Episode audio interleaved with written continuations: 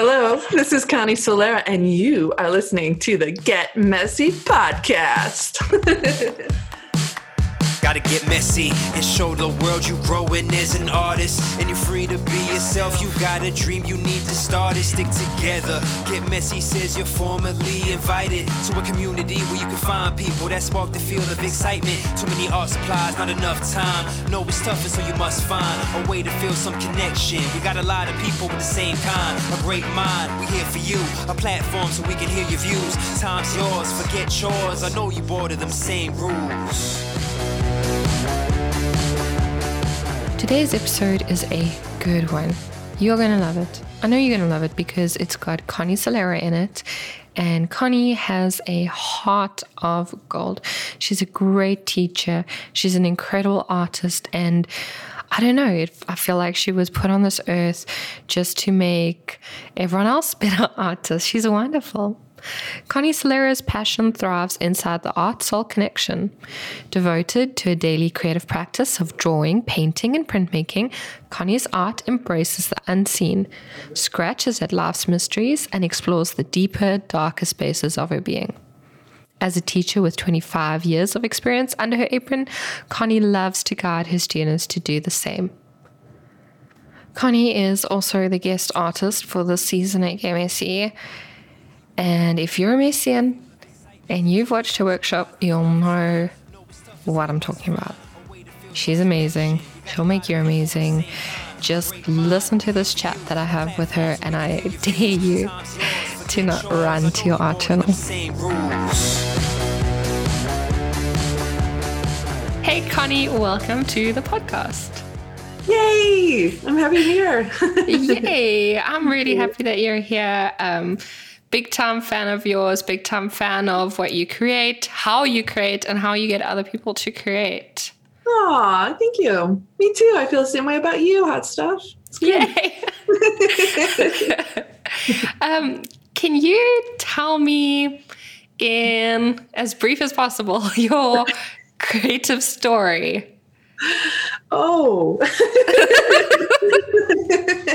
um, well, I guess I could sum it up in that I've always, always, I, have been, I feel I'm lucky because I've always known that I wanted to do art, that I want to be an artist, I mean, ever since I was a kid. And um, I was lucky to be supported in that, you know, like my parents, they didn't quite understand it. They did their best, you know, but they always, I had little, like, I went to take extracurricular classes and then, you know, stuff like that. And then, um, I went to a high school where I got to major in art, and then I went to art school, and I did all, you know, I I, I went all through thinking like I like to look like I think I did everything a good little artist should do. is what I thought.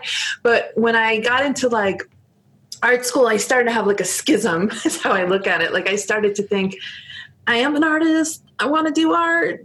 I don't know if this is really the world I want to be in though. Like, cause um, I really loved learning about art, but then like the whole gallery thing and stuff, and I was doing that, and it just felt like bleh, right. So right in my twenties, I had a um, an apartment. It was like a two bedroom apartment in this part of town that was where lots of artists lived. It was really, really cheap. And one room was my studio. And then I had this huge kitchen. The kitchen was my favorite. In the kitchen, I had these tables and I would art journal before I was actually knowing I was art journaling. Like yeah. I just loved paint and altered books, you know. And then in the ga- in the studio is where I had my more serious art.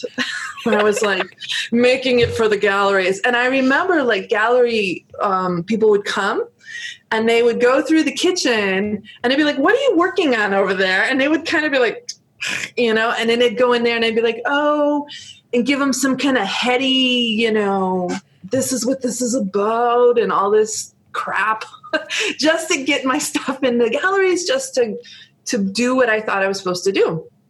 And that was draining. And I loved to do what I had in the kitchen. Like I would spend all night and then I'd have to like go do that stuff because that's what I felt I was supposed to do. And then um, when I turned 30, um, my husband and I moved across the country to Arizona, and we felt like we had this new opportunity to kind of reinvent myself. And I was teaching here, and I went back into ceramics. So when I went to school, I was a painting major and ceramics, um, like I wouldn't say minor, but I did a lot of clay stuff. And uh, so I went back into ceramics and started doing that. And um, and then I started getting a little bit overwhelmed and bored. So I went back to painting. And when I went back to painting again, I was like, you know, I'm not going to go down that road where I'm like trying to please a market anymore. I'm just going to do an experiment. I'm just going to put all my heart into what I loved to do when I was in the kitchen, painting books and paint stuff for my own, just for my own pleasure, my own spiritual yumminess in a way. I, at that time, because I left my ceramic studio, I needed some type of community. And I was an art teacher in a uh, elementary middle school, which is like you're the only art teacher. And it was lonely. so I started a blog called Dirty Footprint Studio to just talk about my painting and talk about teaching. And I just wanted to find kindreds. And this was in 2008. Yeah. I had no idea where it was going to take me. And here's the crazy thing is like, here it was like pouring my heart into what I love. And it was like, people really resonated with it and it was just fun and it was exciting. And it didn't feel like the 10 years, a decade before that of like banging my head against the wall, making art just to like get it in the galleries and do all that stuff. And so I was like, hell yeah. And, um, so I've been since 2008 just kind of doing what I've been doing. Um, just kind of following the thread of what makes me uh, excited and and what I get interested in and um, and in sharing it. And I really realize that as part of like who I am as a creative is is meant for that. Like just create work and then help others. You know, share what I kind of know about the creative process with others and and uh, you know those two kind of feed together. So i think that maybe that i think that sums it up the best. That's a really good story. It's a beautiful story. And um, you're a you're the guest artist for this season at GetMessy and i don't know you've got there's been over 100 artists teaching at GetMessy and there's something so unique about the way you do it. And when i was watching the videos you know just to check for any like whoopsies, you know, like admin watching them. I mm-hmm. had to stop, like, I had to get away from the computer and I had to go create. Like, it was amazing. I think that the your energy and your heart, I don't know, it comes through so beautifully, and you've just got a very good way of helping others reach their heart and their art. Oh, well, thank you. That means so much to me yeah to me this is just this is just what i do. This is what i love. And so it, it makes me happy to help others do it and not see that it has to be so draining. You know like i went down that road. Like i i, I think um, sometimes we we think you know artists have it all together whatever but i i still have my own struggles but it's like that like, that struggle even being in art school was like oh suffocating to me that I had to realize like you don't really need to do that you know? Like you can there's always there's always a place for us as artists as long as you're willing to just kind of be you i guess. So when i teach i just basically i'm always um, surprised that people want to join me because i just show up and just start talking. People come to my retreats and i just spend i sit there talk and talk and i'm like you really paid all this money to hear me just babble. the work, you know? yeah, definitely. Man, I love this. Okay. So I've got lots that I want to dig into deeper. Firstly, let's talk about I think what is your thread for your artistic story and your teaching and everything in general is just following that thread of excitement and following your heart and what like makes you happy. Tell me how you do that without getting distracted and then following the next thing? Or do okay. you do that? Oh, I get distracted a lot. so um, this is so, so let me we're also on video so i guess it helps so like i work on multiple things I have multiple threads weaving together is the best way to put it. It's not like one seamless thread. Um, and so, like for instance, I've been working on pastels, but I feel here's the thing, Kaylee. I feel I'm having the same big conversation with all the work that I'm doing. What is shifts a little bit is my materials and the way I work with the materials, but I'm basically I'm always having the same conversation and the conversation is with myself. It's always like what's going on inside, what what's going on outside of me as well, but by me processing it. So I get excited by materials even though I'm not one of those artists that collects a lot of materials. So for example, uh, in January I was in uh, Oaxaca, Mexico, which is like my love of places, and I was there to teach I was actually teaching. Um, I have a private student, and she was there, and we both love this artist named Guillermo Olguín. His work is so amazing, and so we went to. I took her to this gallery where his work is represented, and I'll never like I get goosebumps thinking of it.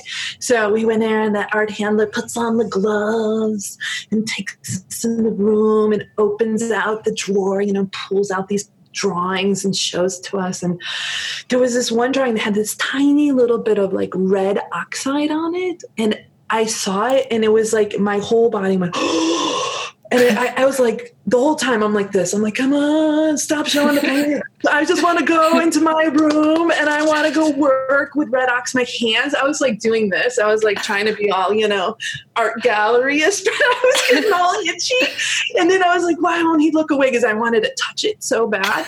And so like I have like visceral feelings about materials. And at the same time when I was in Oaxaca, it's so funny, I have it right here. I was in Oaxaca with my student. We went into a used bookstore and I'm not a ledger kind of gal, and this is like a big ledger. I'm not a ledger gal at all. And I saw this ledger and I was like, oh my God, must have the ledger.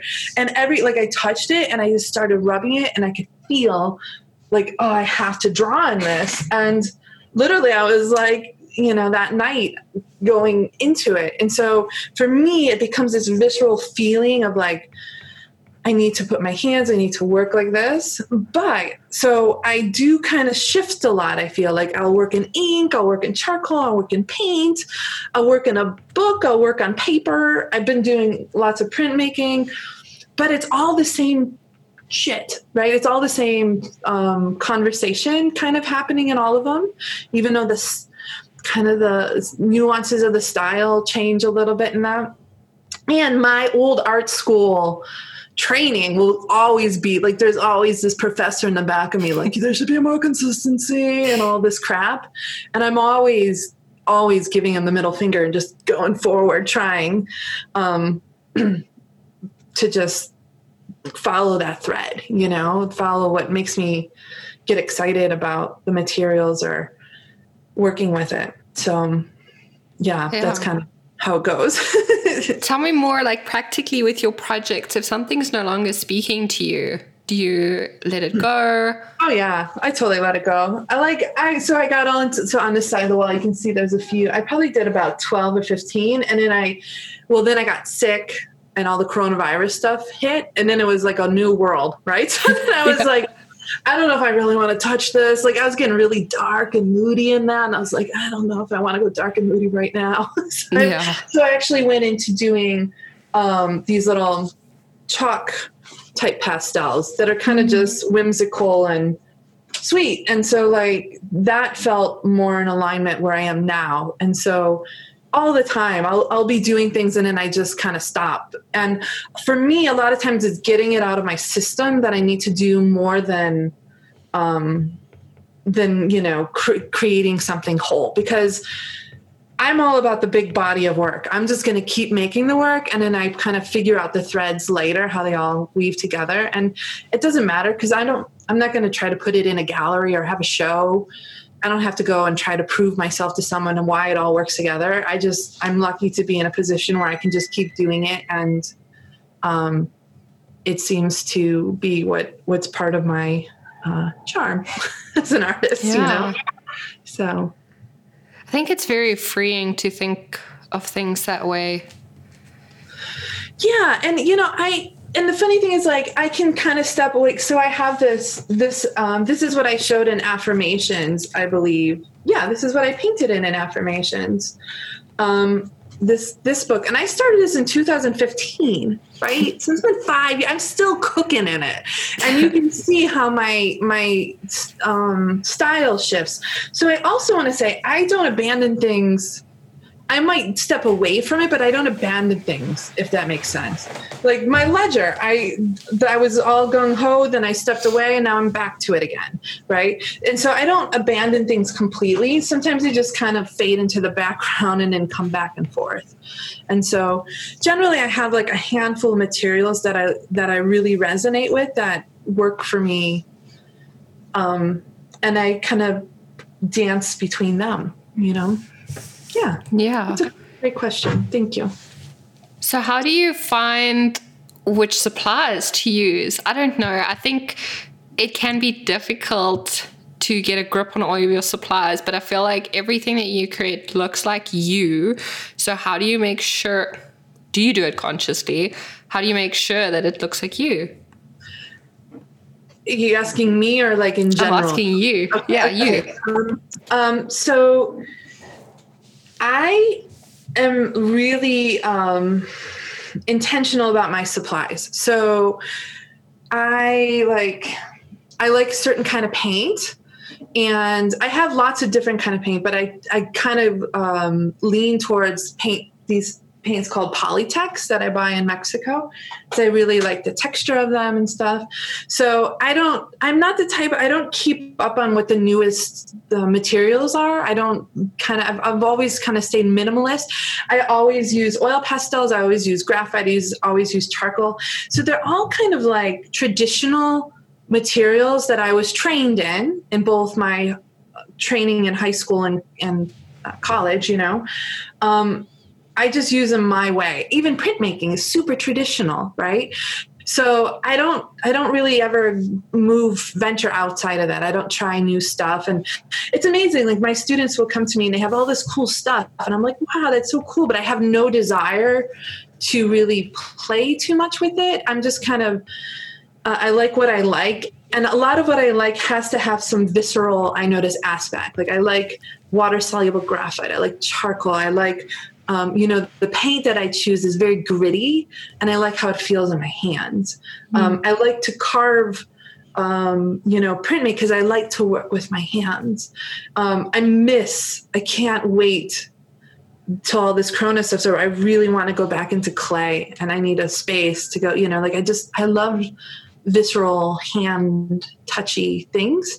Um, so I think that's what helps me resonate with stuff. Last year, I was really I really love this one artist. She goes by Swoon, and she took a little sabbatical from her work. She's a printmaker and she does drawings, and she took a little sabbatical to teach herself digital art, which seemed like how do you go from there to there? And then she started creating this awesome stuff with it, and I was so inspired by watching her transition and what she was doing with it that I started to get the itch for for digital i like got my first ipad and did all of these digital so that's part of my language now too. Um, i kind of circle back to that a lot too and it's that's been really interesting because it's not something so visceral you can feel you know? Yeah. but i really enjoy the immediacy and how you can move things around and erase and bring it back.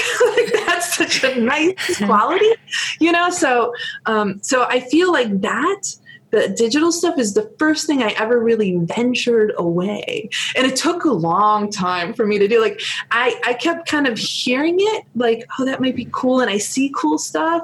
But it wasn't until I saw this artist that works so traditionally use it in ways that spoke to me that I was like, huh. So so for me that's that's kind of how I I uh I roll, you know. Yeah, you um you speaking about having suppliers that resonate with you and um, that you use in your own way. What would be your tip for someone who's trying to keep their supplies to a minimum? How would they use it in their own way?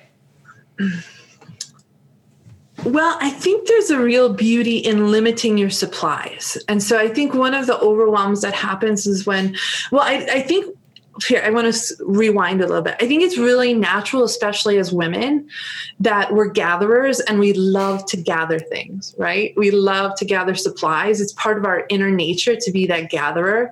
And then i think a lot of times with newbies they gather so many supplies because it's so sparkly and yummy that it then becomes overwhelming because you have all these supplies and you feel frozen.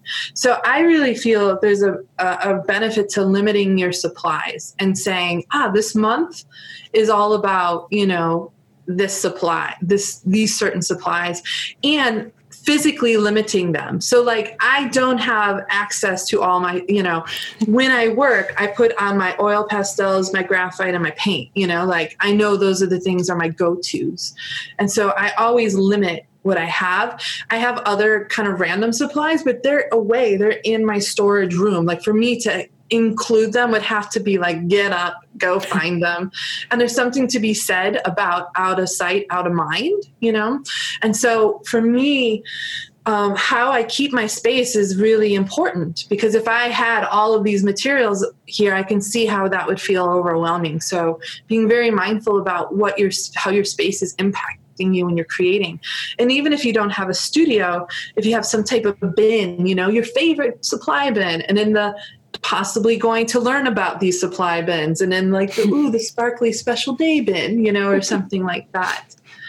And for me i find that the best way to um, under, get your own um, mark on those supplies is to just keep using them and keep playing with them and keep experimenting and make lots of art and make tons of bad art. Like bad art is, is an artist's best friend because then you can really like make mistakes and learn like oh that didn't work. Or you can make a mistake and go boy that's super cool you know? And uh, have a bin. This is something i do. Have a bin specifically for bad art because you know you don't like it and people want to throw it away i put it in a bin because you never know if you're going to take that out two months from later and go whoa that doesn't it's like time can shift your perspective or you might tear it up and use it in something else or you know so i find that bad art is is a helpful in so many layers to have you know. I like the idea of having art as like a holistic system in your life where it's like always chilling around you and you just yeah. pull whatever you need and you can use it and maybe you make something now that doesn't serve you at the moment um, but it could be useful for another time or it will spark you for another time yeah i like that, that whole idea what, when i was a um, when I taught in elementary, middle school, I had these huge, big, like almost like refrigerator boxes in the back of the room. And that was the compost bin. So if you didn't like something, you could throw it in there and anybody was welcome to use whatever was in there. And my favorite thing of the day is when kids would go and they'd be like, someone threw this away. They would be like, no way, you know, and they would take it and take it home with them. You know, they were so impressed. And I always like to tell that to my students because I'm like, what you think is so bad is probably other people are like, really? You know? And so have, you know, give yourself some space in between those things you don't like and you might be surprised you'll come to it from a different perspective later. Or like you said you know use it in different ways. It's like the yeah. old you was helping the new you. Right.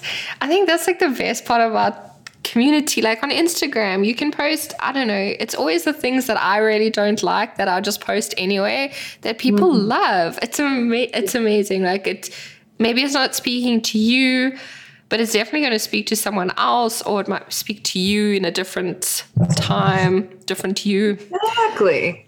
And you're just gonna you're gonna keep making more art. It's gonna be people don't remember anyways you know? Exactly. So it'll all be good. Yeah it's nice. Like when i go back through my old stuff i have simultaneously i have the feeling of wow, like I've made some really good stuff. Like I'm quite good at this. And yeah. also they're like, oh my gosh, I've come so far. Yeah. Yeah. and that's the beauty of it. You know, you just keep getting better and better and and you keep making weirder and weirder mistakes. So that's yeah, so let, let's talk more about art for pleasure.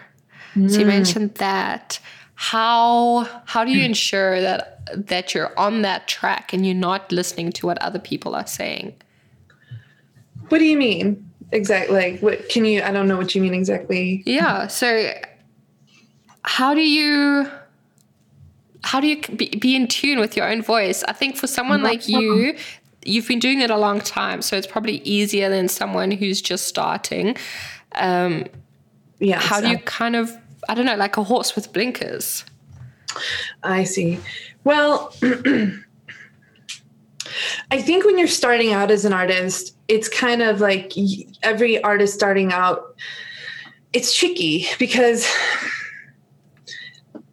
when an artist is starting out, I think one of the important things they need to do is to just give themselves the opportunity to just play, right? Have it, art journaling is perfect for that. What you're doing in Get Messy is the most perfect thing for beginner artists because they get an opportunity to just play and get to see what they like, what how they play with stuff. And then I think normally as a development of an artist, if you're really being called, you start to have this desire like I would like to be able to make the face look like it's not flat or how do you make things move in the background? Like you start to have this desire.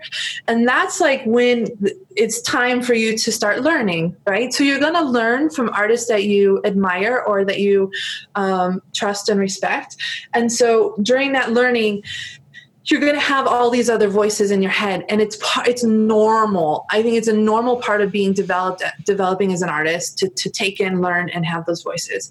And unfortunately i think a lot of um, because art really you know there's i always like to say there's this direct line from our hands to our heart so it activates a lot of like energetics that we have around our heart. So if you had uh, unsupportive family or teachers or people in your life that oppressed that part of you that creative part of you when you activate that as an adult it activates those wounds right? So sometimes the voices we hear are not like the training voices but the voices that are still hanging around our heart. And and so i think that's where it gets to be uh, slippery. But what i what i always want to say and what i think is really good is that what you're doing kaylee is so important because artists need supportive community where they can make mistakes they can work through this they get other people get like oh i'm not the only one that feels you know worried about being perfect all the time or all of these things that might not have come from learning art but came from their upbringing or their life experience. And i personally think that those voices we have to listen to those voices as well and kind of go in and heal those voices or come in a healthy relationship with those voices. And the best way to do it is through art. And it and for me i'm i'm not an advocate for like pushing through. I'm for like oh i hear you perfectionist I get it. I, I understand the perfectionist voice. Let's bring you into the story. Come on, you know, let's, I'll give you this little corner of my painting where you can be as perfect as you want. Let's be perfect there. Okay, now we had 10 minutes of perfect. We're going back to doing this, right? So it's almost like you have to kind of integrate those voices more than anything, if that kind of makes sense. And um, so I, I, I think you start to hear the, the, the your artist soul, your artist voice more and more, but you also can't hear it if you're not dealing with the other voices around it, right? So you got to kind of integrate them, and then that artist voice will get stronger and stronger. He's like the new guy at town. All those other voices have been there for a long time, right? So they're kind of like the bullies, and then once you start getting stronger and i i really believe too that it's important to have all that play but learning technique and learning how to do things gives artists confidence so they can go up to those bullies and be like yeah you know you see look what i can do you know I, I think I'm talking kind of abstractly, but I hope it lands correctly. Um, so for me, when I work with my students, I think just making the art and being kind every time those other voices come up. And that artist spirit, that artist voice that's guiding you is going to get stronger and stronger. But you can't ignore those other ones. You got to integrate them. And in that process is how it seems to move. I feel like I took the long road to get there. Sorry, kiddo. That was amazing. No, it's incredible. It's incredible listening to you talk. I'm writing down so many notes and so many things that I want to explore in my own in my own journal and just whew. it's amazing. Um, let's talk about an art journal and your art as a conversation. So you mentioned that in your workshop for Get Messy, and I don't know, it's such a beautiful way of seeing things. Yeah, so I look at all of my art as just a part of a big conversation I've been having since I was a kid. It feels like, you know, it's funny. A few years ago, I was cleaning out my storage and I found my little portfolio way in the back It had high school stuff. I was like, what the? F-? I, I went into a, a, like an existential crisis. I was like, I've been doing the same thing for 20 years. I was like, what is this? I was like going nuts. It just looked like a watered down version of what I was doing. And I was freaked out. Right. But what's funny about it is that I think as artists, you are who you are no matter what kind of training you're going to get. Like you're always going to have your own mark and your own style. And a lot of artists think when they're starting out, like they, they have to somehow earn the style. And I always tell my students, like when you when I used to work with kindergartners, they were the best because some kindergartners, you come into these scribble like they're doing it for the country, you know, they're like real serious. Some of them barely, you know, touch it.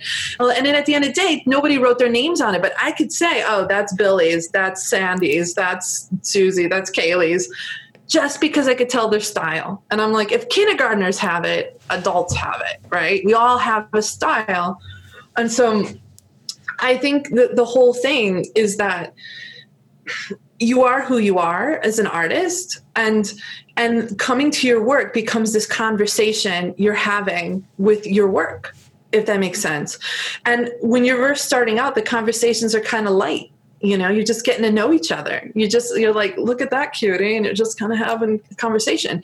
And then eventually you know you start dating more the conversations gets more juicy and sometimes you have arguments. You come to your page and having massive arguments. I have those a lot you know? So it's really like every time i show up to my art journal it's a conversation. Sometimes the conversation is bringing in things from a couple pages ago you know? Sometimes i'm like let's go in a whole new direction with this conversation. But it really is. And for me, as you saw in affirmation, I'm always talking to myself through the work, anyways, or singing. So, like, there is actual conversation going on. And it's funny, like, when I paint live, like a lot of times like at my retreats and I'll be I'll just paint and I'll let them watch and my students watch and ask questions and then I'll be like, oh, hello little look at you little line. You need a little friend. And they're like, Do you really think like that? And I'm like, Oh God, I do. And I'm like, oh my gosh, the, my painting will start talking to itself, you know? So so that's kind of the insanity of it is that I really and because I keep, you know, like the art journal, especially, is the most like one valuable thing in my life because there's been times in my life where I'll come to that art journal as humble as possible and be like, I need help. Like, I don't know what to do. And that art journal will give me downloads. You know, it, the picture might not tell me a damn thing, but through the process of conversing with the paint and conversing with my line, I'll get insight, I'll get I'll get guidance, I'll get clarity through the act of doing it. And that's why I said yes to get, why I wanted to be in Get Messy because I think art journaling is an incredible tool for not just artists but for creatives of all types because it gives you that that opportunity to connect inward, you know, and get um, a straight highway to where you know you know what to do and you don't have to um, look outward you know you can trust it mm-hmm. and that's what i find the most important part of that conversation is um, you know what what beautiful benefits you can get from just yeah. keeping it you know yeah I'm, I'm so fascinated by the way you, you see things because i feel like i am the opposite in that you know, growing up, I never thought that I was an artist. I never thought I was like, I thought maybe I was creative because I had nice handwriting, you know. um, but also growing up, I've been, I'm quite pedantic as a person. Like, I really don't like um, tactile things. Like, if some, mm-hmm. if one of my senses is very ignited, then the rest of me like shuts down a bit. Um, and so I'm very restrained. Mm-hmm. So, can you tell me how I would, I mean, obviously art helps, but how would I loosen up? How would I get closer to the way you see things? So I work with women that would describe themselves very similar to you. I've had a student I worked for years who worked for NASA as a, rocket scientist, you know, would come and be like, honey, I'm never gonna, I'm never gonna navigate like you, you know? and and like and lots of women that are have had a lifetime in corporate jobs and you know more structured but mm. i hmm. don't want to say that the jobs defined who they were that they would define themselves as being in and like you said more analytical less sensory all of this stuff and what I always say is you're not here to be like me. You're not here to do this. That your greatness as an artist is your recipe you already have. And I don't think the goal is to become more loose nor do I think it is to become more tight, but it is to become more comfortable with the way that you see the world, the way that you naturally relate to the creative process. And I believe there are universal aspects of the creative process that apply to no matter if you're a loosey goose or if you're a tightly wound person, right? Mm-hmm. That either way, you can have a relationship with the creative process that's going to it's going to celebrate your greatness as a person and an artist.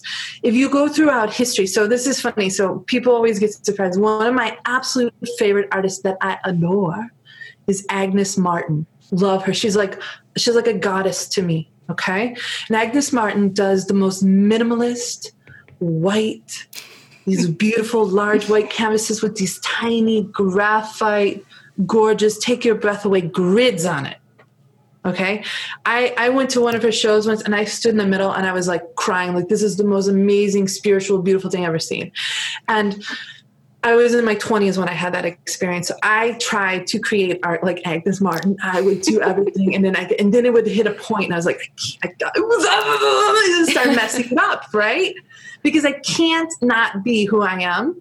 Mm-hmm. And then if you look like I have a painting back here, like here's a grid, here's a grid, there's grids.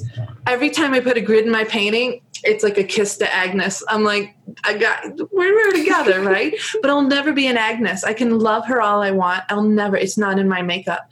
And so when I work with women that feel and have a different relationship than I do, I try to to pinpoint the commonalities of the creative process, right? And so like um, I, you know, women will say, I'm tight. I'm like, go in there and be t- the biggest tight ass you can give me, honey. I want to see tight. I want to see real neat. I want to see like precision. And that is intuitive as well, because intuitive is not, I don't, you know, messy doesn't equate intuitive. Intuitive is what insight is telling you to do. And some people naturally just have a tighter aesthetic, have a more cleaner aesthetic. And that's what it is. It's not, it doesn't represent that you are more or less of anything that me and you are on different levels it's just we have different aesthetics and so thank god because where would i be without my agnes right and so we need artists of all flavors because people you know they leave they come to me they travel across the world to come to me to go oh i'm just going to go back being who i am and i'm like yeah it's gonna be great, you know? It's gonna be totally great. I had this, I have my beloved PJ, she's been with me forever. And when the first time she came, she was doing these weird paintings with all these lines and all this stuff. And I was like, what did you used to do in your work? And she was like, I was this tech person and but and I was like, oh my gosh, I totally see it. And she kept trying to fight it. I was like, this is amazing. And once she had the permission to do what she what made sense to her, she totally took off, you know, like and now she makes all those paintings. They don't look like mine, they look like her. And so mm-hmm. I think it's the the goal is not to get more loose. The goal is to get more you. And so mm-hmm. it's like if you is tight and not, you know, and and neat, tight and neat is should, it should be there's a wonderful place for that in the world, you know? And there's a wonderful place for people that paint wild and free. And there's a place for people in the in between, you know? That's that's the beauty of art. And uh so I love the way you describe yourself, Kaylee. And I love you. And I love that you said you had good penmanship because the thing I love about Get Messy that I noticed one of the first things was the fonts. You know, like I noticed the way you everything is designed and how there's such an attention to the fonts and words and your work. has all your words and all of that in mm. there. And I was like, of course. I don't give a jack crap about words and it never is in my work. You know what I mean? And so it's part of who you are as an artist, which is so mm. amazing to me. And I prefer artists that are, you know, as I can say, like I love artists that are different than me. And I think that's what happens as artists. We love the artists that are different than us. They inspire us, but it's a hard cookie to swallow, but it's like we're never going to be them. We have to be us. but it's also great because it feels like I, I don't know, there's something inspiring and awesome not awesome, like like full yeah. of awe, um, to see something that you're just like, I could literally never do that. No matter how hard I tried, I could never do that. Yeah, yeah. You know, it's, um, I you know, it's so funny. I had when I was younger. I taught at the art museum and I had this job where I had to teach the med students at the case Western, right? They had this, they wanted um, they wanted the med students to take art classes so they would appreciate art. So that when they made a lot of money they would support the arts right? So they gave wow. me, i got them right? And the first class that i did is i took them to see jackson pollock. You know jackson pollock? Mm-hmm. paint all over. And they're like oh i could do that blah because i knew that's what they would say. So i went down and i set it up like jackson pollock and i and i explained all this stuff. And so they had it and then i made them take their paintings and they went to jack and they're like oh my look, and they all of a sudden they could see how Jackson Pollock's painting looked like a real solid good thing. Like it was had intention it had power to it and theirs looked like just a bunch of scribbles right? And so i was like oh can you still do that now? Hmm? hmm? students right? And that like leveled the playing game right? And so exactly. I think um i think that's the beauty the total beauty of being an artist. I think, and I think it's the human, I think it's what we struggle with. Like we're going to always want, you know, I love, I love that minimalist shit. I don't know why, you know, and I love stuff like mine too, but I'm always like, oh, this is, this is the epitome. I'll never be the epitome. so I get it. I totally get it, Kaylee. It's crazy. oh man. Okay. Connie, tell me what are your three tips for a beginner, for someone who's starting out? What would you tell her or him? Um, your three tips for a beginner just starting out. Um, number one, I would say play. Play. Um, I think giving yourself time to just play around and allowing it to just be time to just that's cool. And not worrying about seeing how to make things just play around is really important.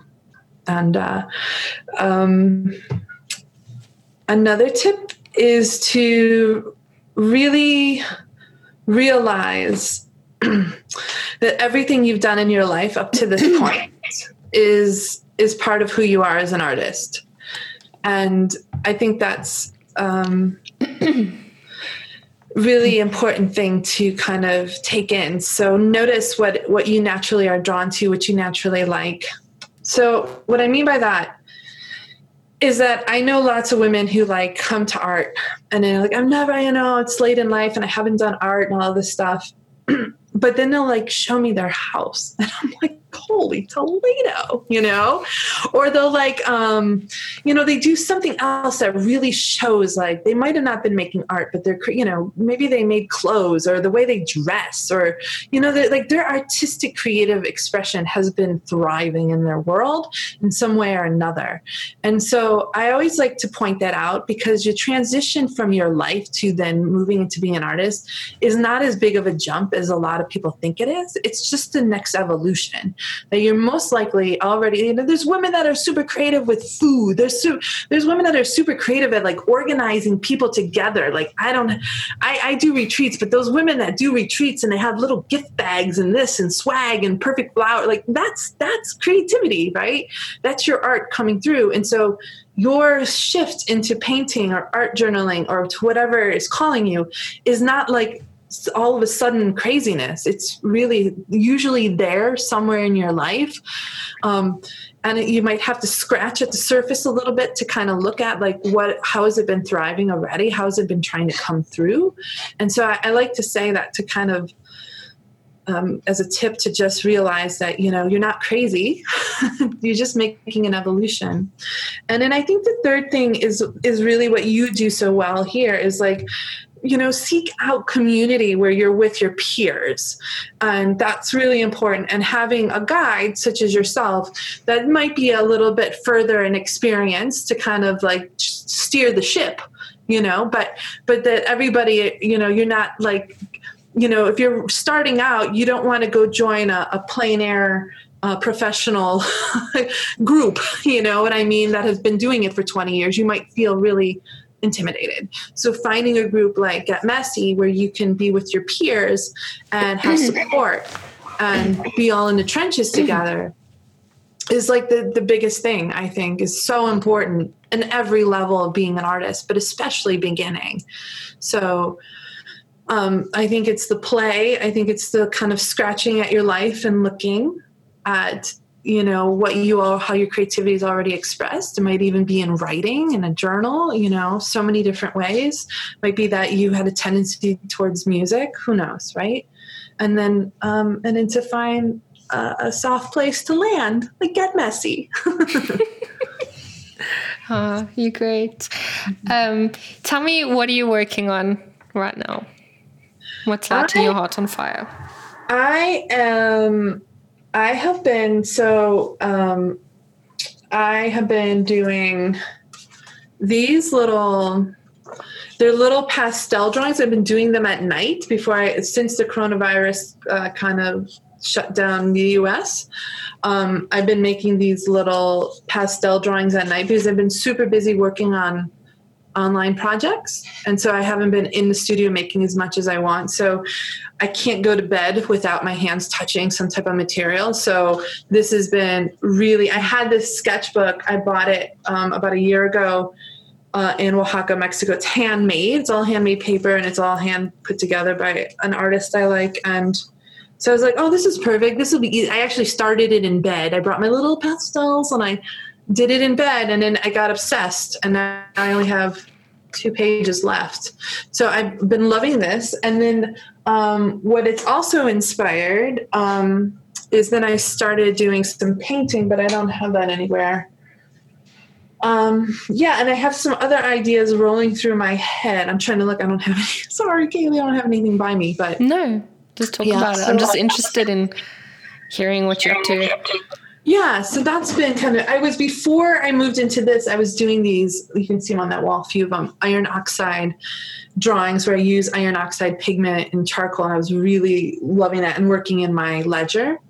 Um, and I kind of shifted to that. I shifted to this just because of time restraints. I don't have the time to put into the larger works, and this just felt like doable. Like this made me feel like okay, I can my day was complete. I had a tiny bit of art. And I think that's another tip, if we can throw a tip in again to the beginners, that you don't have to go hog wild big right? You can just, they can be little tiny things. I have this amazing student, and she'll know I'm talking about her, but um, she has a government job in Canada and she has a big family, you know, all this stuff. And so um, she she told me she goes during her lunch hour and she has little inchies, these cute little inchy papers, and she does a little drawing every day. And she brought, she had like these millions of drawings, these like, oh, it was great paint. So think of like, you know, how little that is. And that was like her saving grace, like being an artist in a government job, right? That was her saving grace every day. And that's how this felt like. Mm-hmm. You know, mm-hmm. I need one thing to do for myself. So, tip number four, bonus tip don't make it so hard. make it easy. Make it small. and if you're tight and neat, make it tight and neat. If you're, you know, wild and free, make it wild and free. and then do this. Day's over. Next day. and if it's shitty, throw it in the shit box. See, we solved it all, Kaylee. It's all good. Everything. And we've solved uh, world peace too. and get rid of the geese. That's what Kaylee wants. Get rid of oh the geese. Oh my gosh. Connie has geese. I don't. Not yet. Sorry. Almost, Phoenix. Sorry. We're cutting into scooter time, Kaylee. We're cutting into Yeah, well, I'm about to, yeah, we need to wrap it up. the geese did not make a noise, so that is good. Please make a clarification. I don't have geese. Kaylee thought I had geese. I don't have geese. I have geese that live outside my door. I just want to make this. I Well, I mean, you're not putting cats. up like, um, I don't know, what are anti geese things? Like, you're not stopping Oh, yeah. them. I So, know. I haven't done much to get them Uh-huh. away. So maybe they are kind of my geese. thank you for chatting with me today, Connie, and thank you for sharing yourself and who you are and just being so open with your wisdom and so open with the way you see things. It's amazing. well, thank you You're for having me and listening. I appreciate it, Kaylee. I love what you do. I love being here. Thank you. Thank you.